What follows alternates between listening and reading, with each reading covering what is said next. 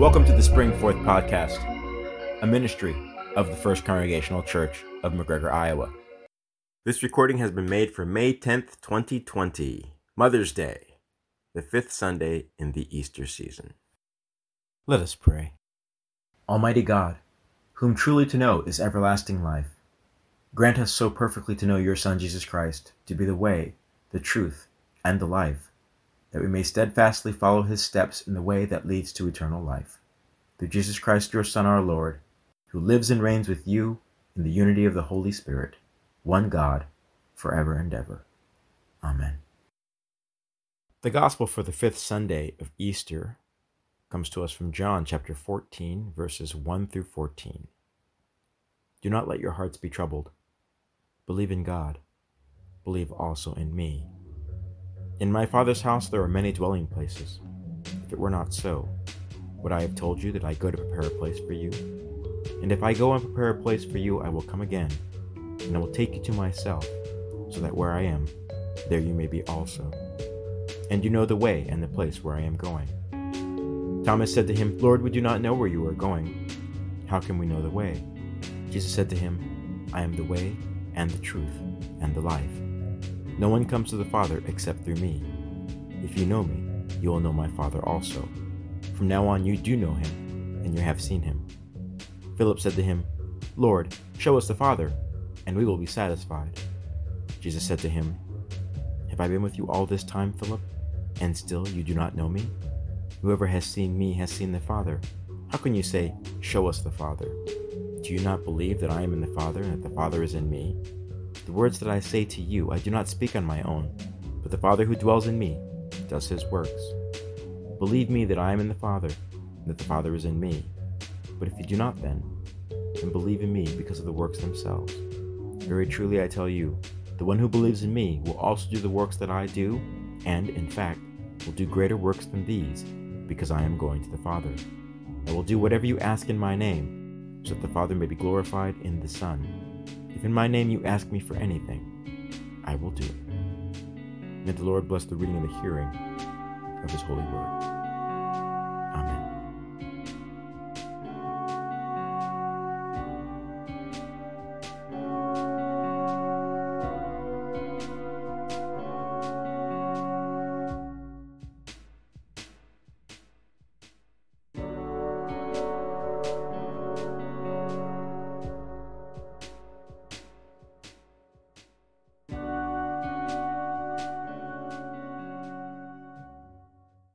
The passage that we have this morning comes to us from John chapter 14.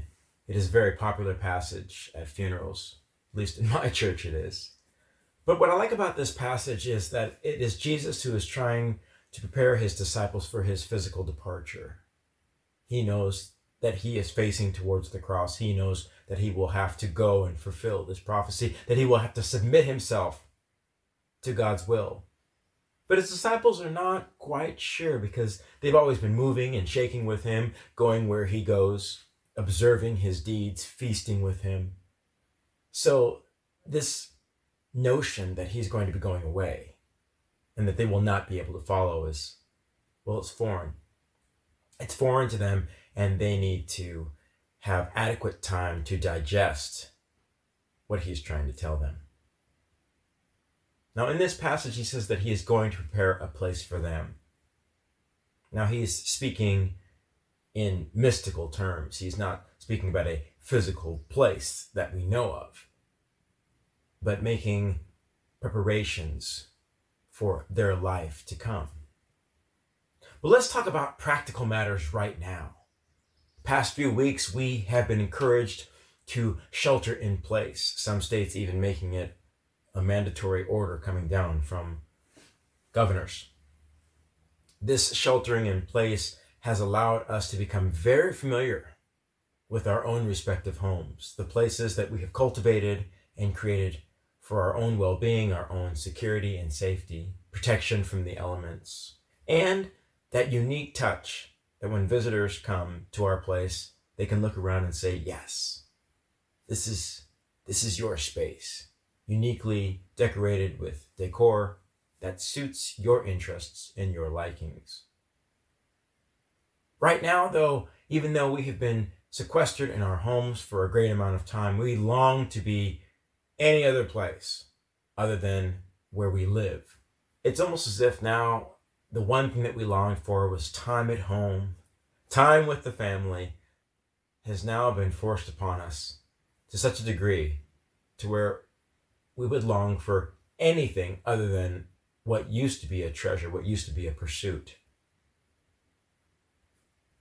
But now that we encounter this gospel this morning, Jesus preparing a place for us, we have to understand that in this context, having a place, having a place for your security, having a place for your stuff, having a place that you can be vulnerable is an incredible blessing.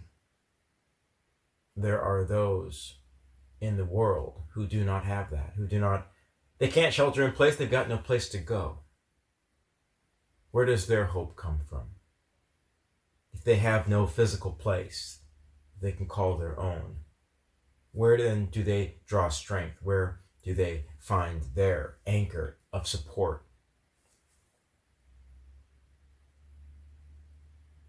That's where this passage from John 14 becomes exceedingly important.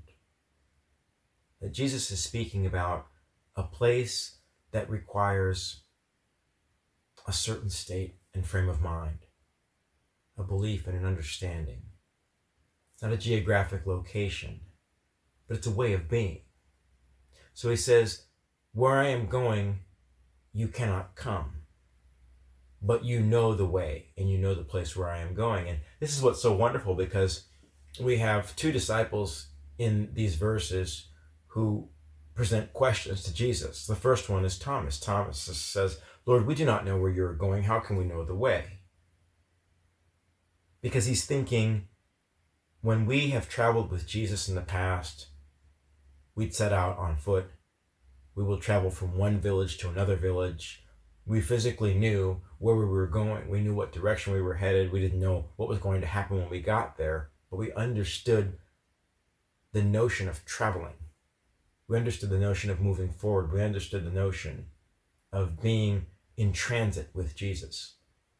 Now he is speaking about going on a journey, and he says, We can't come, not yet, not this way. So Thomas, speaking in very sort of practical matters, says, We don't know where you're going. How can we know the way? And this is what Jesus says I am the way. I am the way, the truth, and the life.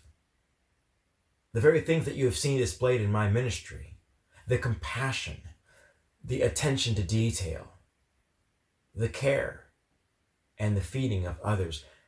This is the way.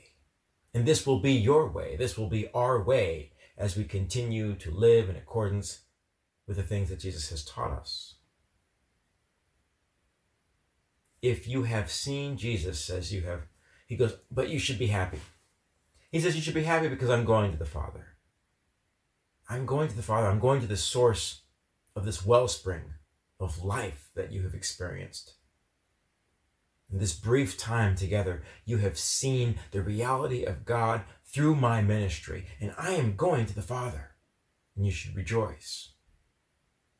Now, the other disciple who has a question for Jesus during this time is Philip. And Philip says, Lord, show us the Father, and we will be satisfied. Just give us a glimpse of this Godhead that you speak of, that you represent. Give us a clear indication of what this figure looks like so we can be comforted in your absence. And it's so wonderful, Jesus' response. He looks at him, perhaps maybe even with a bit of surprise. Philip, have you been with me all this time? What part of my ministry was lost on you? What part of the healings, what part of the, the teachings, what part of the instruction was lost on you? How can you say, Show us the Father? If you have seen me, you have seen the Father. For the Father and I are one. One unit, one solid, unified source. To interact with one is to interact with the other. So Jesus demonstrates that because he and God are so united, that he is the way he is the way to the reality of God. to the understanding of God consciousness, the wellspring of compassion, and then also that all this time as the disciples have experienced the ministry of Jesus, they have been experiencing the fullness of God. So, what's so remarkable about this place that Jesus promises his disciples and us? You know, in a time of great uncertainty, we need to hear passages like this one. We need to hear passages where Jesus says, Oh, you don't know where you're going. You don't know what's going to happen next. You don't know what's around the bend. I do. I have it all covered. That's why this passage is so wonderful to use as a balm in a funeral. Because a funeral, we have this hope and desire for the deceased that they are at peace, at rest, that they dwell with God. And as we continue to wrestle with how will life reboot? How will life be lived when we venture out of our houses and back to our offices and back to our churches and back to our play spaces? What are we willing to let go?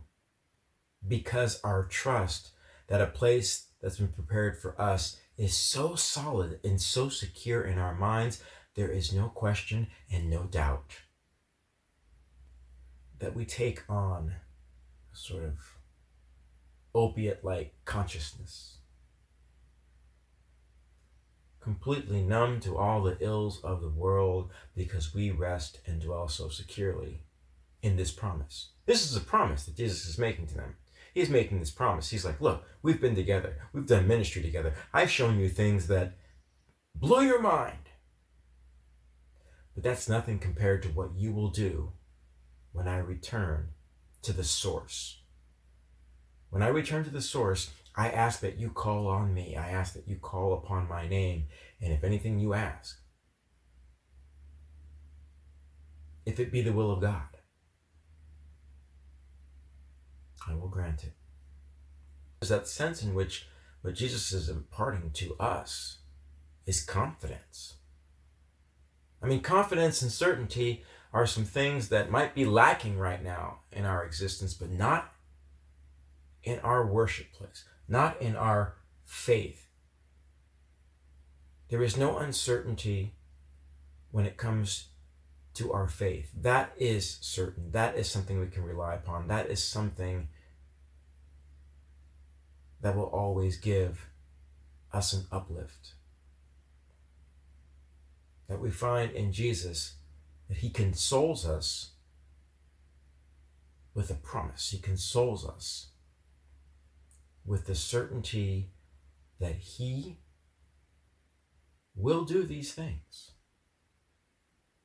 So, first of all, he takes away any question about, well, where should we go? If Jesus is leaving, if he is heading out, if he is departing and we cannot come, should we attach ourselves to another? Because that was a very legitimate concern. The disciples are like, well, if you're not going to be with us, and we've attached ourselves to you, and we've studied with you, and you're going, do we go and seek another teacher? Do we go back to our old ways of life? Do we return to what do we do? This is why Jesus has to give them the certainties like, you don't need to run away. You don't need to go and seek another rabbi. You don't need to go and find another religious platform. Your time has not been wasted. I assure you that I come from the source, that I represent the source, and that I have imparted to you the reality of that creator, that wellspring of life. So you needn't go searching for another version. Focus upon me. Remember the things that I have taught you. That's very important. It's very important that as Jesus prepares his disciples for his departure, he says, Remember the things that I taught you. Later on in this passage, he goes on to speak about the Holy Spirit as being an advocate. The Spirit of truth will dwell and abide in us, and it will remind us of those things that Jesus taught during his ministry. So there'll be no misunderstanding, there'll be no confusion about what are we supposed to do? Where are we supposed to go? How are we supposed to interact with one another? The Holy Spirit will be there as a reference to say, don't forget now, compassion is the order of the day. Kindness, service, be attentive.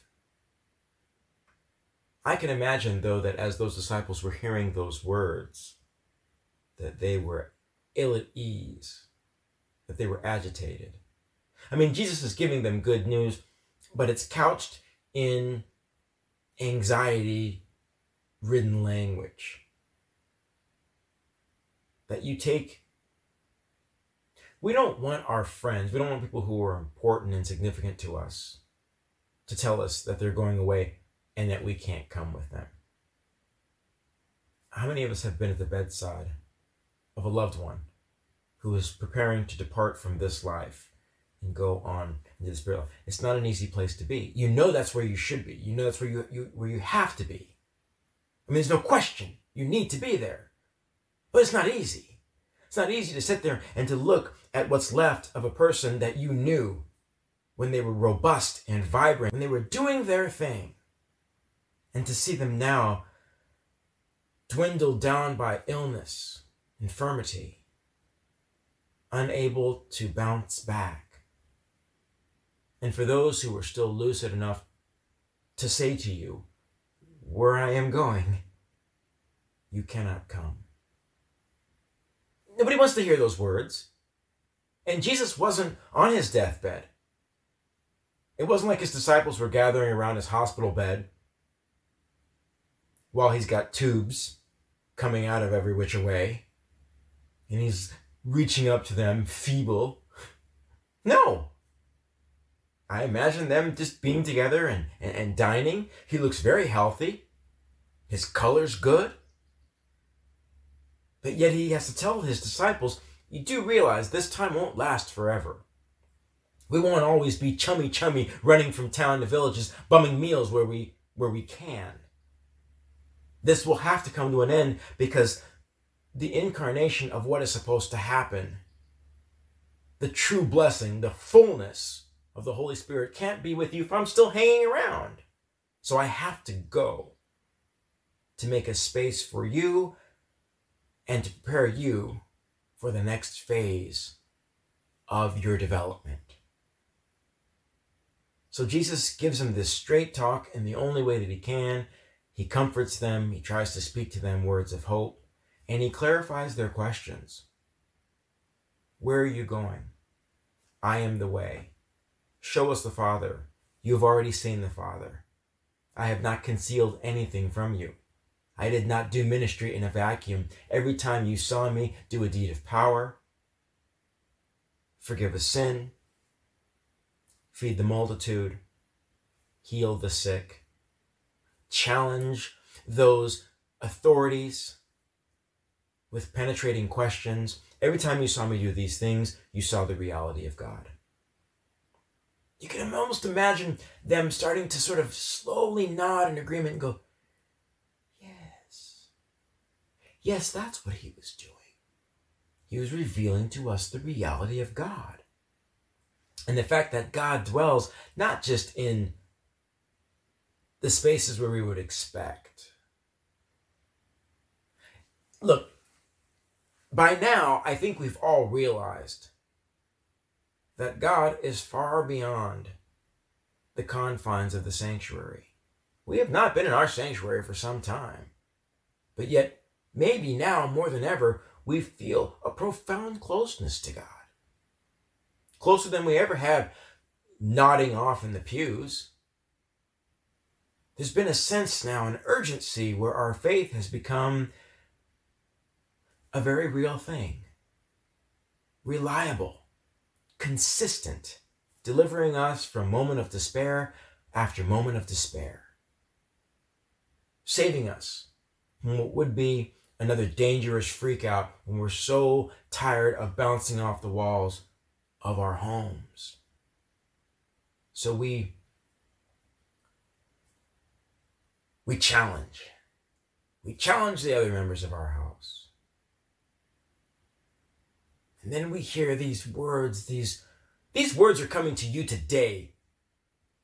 We might say that, oh, Jesus delivered these words years ago, and he did but they can come to you fresh and new this very moment. That Jesus says to us, I am preparing a place for you.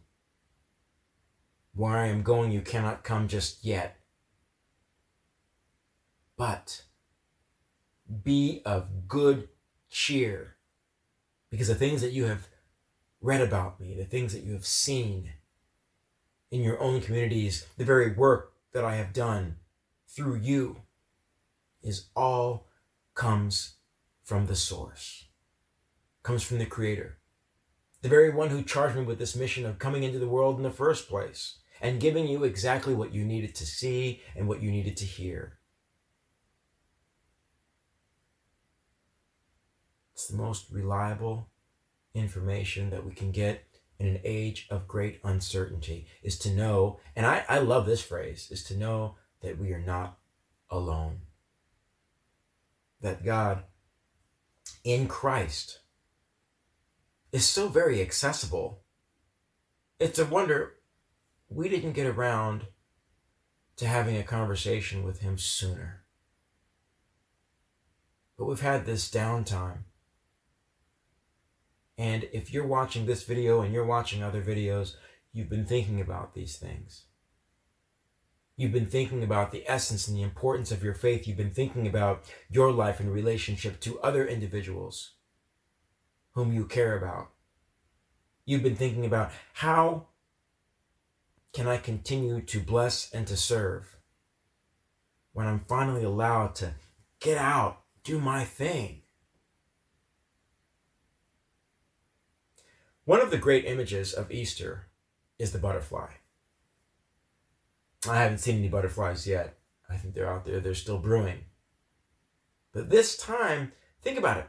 We have been in a cocoon. We have been sequestered in our cocoon. Even those of us who have been still allowed to go to work, it's not the same at work. All these new precautions and things that we have to be aware of, keeping distance.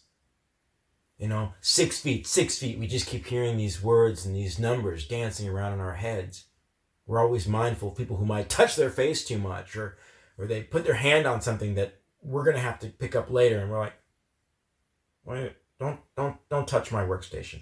Just be off with you. So this is constant suspicion that keeps gnawing at us. So we have been in a cocoon. But what happens when every butterfly emerges from its pupa state? It goes in a slimy little worm, maybe a little hairy worm, but either way, it's a leaf munching, crunching worm. It's a worm. Caterpillar, okay, for those you entomologists out there who say, get it right, Gentry. But either way, it goes in in a lowly state, inching along. And then it has some downtime, locked up in its little cocoon, sleeping the blissful sleep of transformation. And when it emerges, it is arrayed in color and it can fly. And for those fortunate not to be picked off by birds, they can drink the sweet nectar of the flowers of creation.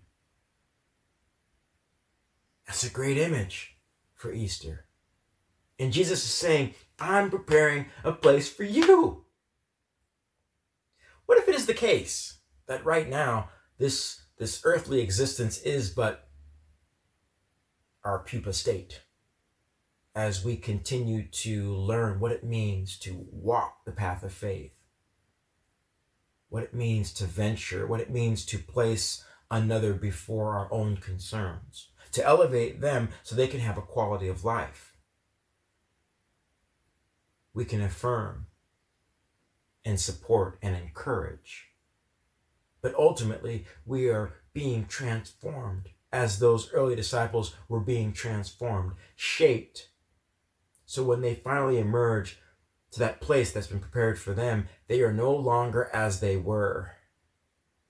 They were created anew, arrayed in new splendor, with new abilities and a new awareness. If we don't emerge from this pandemic with some profound new consciousness, we wasted our own time. We wasted our own time in terms of what we could read, what we could explore, what conversations we could have with those who were available to have them. If we don't emerge from this time having a sense that something significant has happened to us, we missed an incredible moment. Don't miss the moment.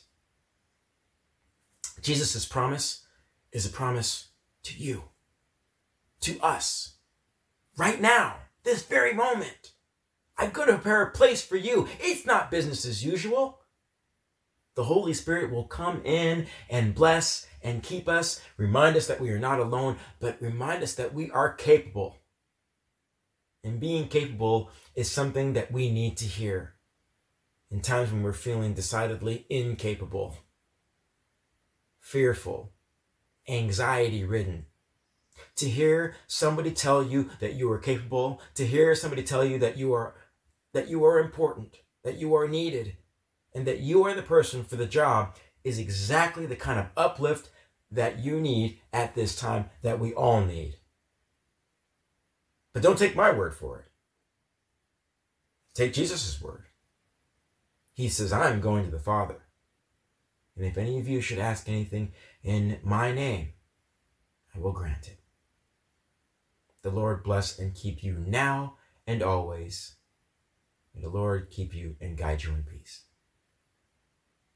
Amen. Let us pray. Beloved and most merciful God, we give you thanks for reminding us that there's a place prepared for us. It's good to hear that. It's good to be reminded of the fact, of the reality that you have taken the extra steps to ensure our well being. Even at this time right now when the world is feeling so different, so raw and vulnerable, it's just good to hear those words affirmed that you prepare a place for us and that you will come again and that we may be together. But the truth is is that we're together now. We're right here, rock solid with you. You inform us, you keep us patient, you protect us from our own foolish and poor decisions. And so we thank you for the consistency that you have always demonstrated and the consistency that you invite us into as we share with you. We turn to you today because we know that this is a significant and important Sunday as it is Mother's Day. And Mother's Day in past, the churches have always been full. Children joining with their mothers, celebrating worship together, spring discernibly in the air and visible on the trees and the spring flowers. Now we're doing Mother's Day at an awkward distance. Mother's Day through FaceTime, Mother's Day through Skype, Mother's Day through Zoom, Mother's Day through video messaging and phone calls. It's still Mother's Day. We can still communicate with our mothers. But this new routine that we've had for those of us who live apart and at a distance from our moms are finding and feeling the poignant awkwardness of today. But we ask that you bless our moms. Bless the tireless, thankless role that they have played in the shaping of their children's lives. And we ask, Lord, that you would continue to bless them and keep them safe and help them to continue to meet the needs of shaping the minds of their children and those that they are called to mother. Through their love, we experience your grace. So may you continue to lay a blessing upon mothers everywhere, that they too will be restored and renewed with your blessing to continue on the good work of looking after those that you have blessed in their care. And as the world continues to press on dealing with the pandemic, we continue our prayers for those who are sick and suffering, those who are serving at the front lines, those who are edging back into their workspaces. Continue to keep everybody safe and sane. These words cannot be overstated. It is still a nervous time, and there are many opinions. May your opinion and may your imprint on us prevail. Teach us the more excellent way.